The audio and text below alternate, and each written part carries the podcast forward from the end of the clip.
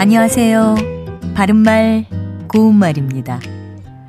KBS 1텔레비전에서 방송되고 있는 우리말 겨루기에서 나왔던 문제를 짚어보겠습니다. 오늘은 제시되는 세 개의 표현에 공통으로 들어가서 겹낱말을 이루는 표현을 맞히는 문제입니다. 은 이것, 나무 이것, 쭉 이것. 여기에서 이것에 공통으로 들어갈 이음절로 된 표현 무엇일까요? 어, 출연자의 답에는 도장, 바다, 비녀, 거울 등이 있었는데요. 이 중에 정답은 거울입니다.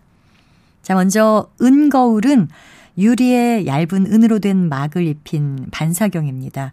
은으로 된 막을 마무리 칠이나 구리 도금으로 보호한 것으로 우리가 일반적으로 쓰는 거울을 말하고요.